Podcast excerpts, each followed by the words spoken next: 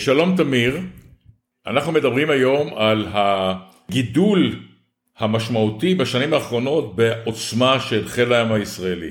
עד לפני הגידול הזה היה רושם שחיל האוויר מקבל את כל התקציבים וקונה מטוסי חמקן ומטוסי קרב וטילים ופצצות ופתאום התברר שחיל הים שלכאורה היה קצת מאחור קיבל הרבה תקציבים והגדיל את היכולת שלו בשני תחומים בעיקר בתחום הסוללות על ידי רכש של סוללות דולפין 2 שנבנו בגרמניה ועל ידי רכש של קורבטות מדגם סער 6 שגם הם נבנו בגרמניה. הקורבטות בעיקר אה, מיועדות להגנה על אה, מצבורי הגז הטבעי בים התיכון שהחיזבאללה וגורמים אחרים רואים בהם מטרות אה, לגיטימיות להתקפה אבל כמובן שהספינות האלה מיועדות לא רק לשם וכמובן הסוללות שהן כלי אסטרטגי שנותן לישראל יכולות ארוכות טווח וכאשר במפרץ הפרסי ובים האדום אנחנו רואים פעילויות של איראן,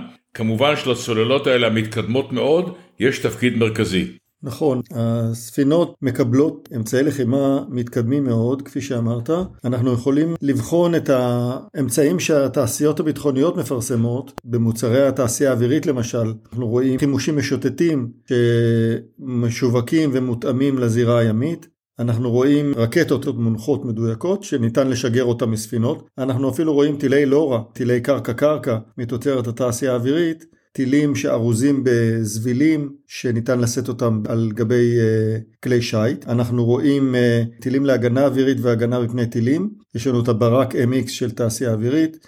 יש לנו את כיפת ברזל הימית, הסידום, שרפאל uh, התאים uh, כדי לשאת על כלי שיט. כל אלה נועדו להגן על uh, כלי השיט עצמו, אבל גם על פלגה שלמה ששטה. ומערכי הגנה אווירית שולבים מאפשרים להגן על קבוצת שלמה של ספינות, או על אה, אסדות למשל, על אה, פלטפורמות שנמצאות אה, הרחק מהחוף, ובצורה זאת ניתן להגן עליהן גם אם הספינה לא נמצאת צמודה אל הפלטפורמה.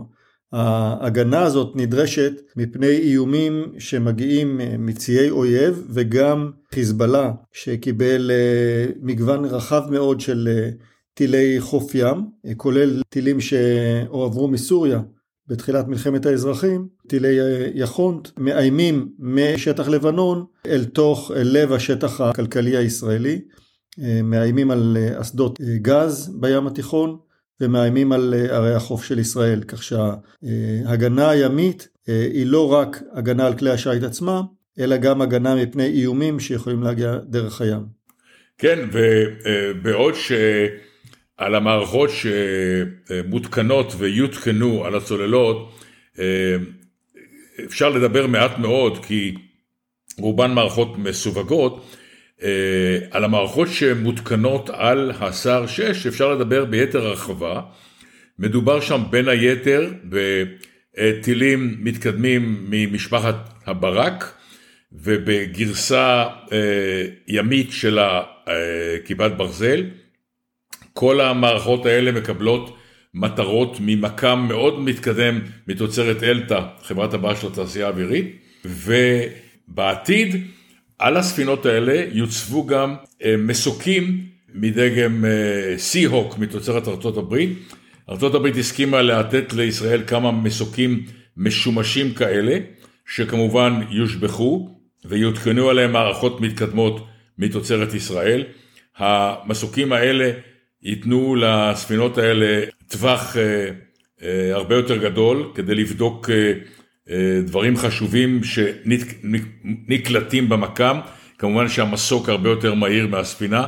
בקיצור, השר 6 ככלל הולך להיות מערכת נשק מאוד מאוד מתקדמת, שתשלים הרבה יכולות של חיל הים, וכמו שאמרתי, ברגע שהזירות מתרחבות, ולא רק הים התיכון, מול איומים של חיזבאללה, ובעיקר היום האיום בים האדום ובמפרץ, הספינות האלה הן בהחלט אה, מכפיל כוח גדול לחיל הים הישראלי.